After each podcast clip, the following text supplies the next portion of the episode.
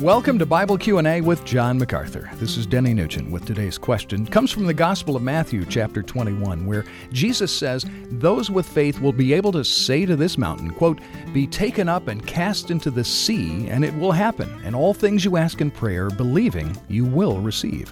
Now, John, simple question. Is Jesus speaking literally here? Can a believer's faith potentially move mountains? I don't know, Denny. How about yours? Have you pulled that off? Uh, do you know any other Christians that have prayed and mountains have all of a sudden moved somewhere? I don't. In fact, I don't even know anybody in the Bible that prayed a mountain away. I don't even remember Jesus praying a mountain away or any apostle praying a mountain away.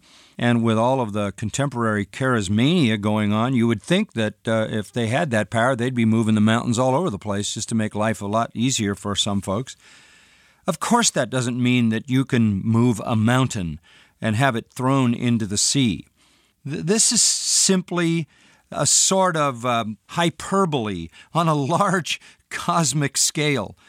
This is simply to remind us that when we come before God in faith, we ask Him, believing that He has the power to do what is in His will, He will do it.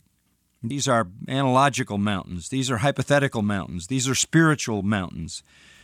These are not physical things. He speaks figuratively about the limitless power of God.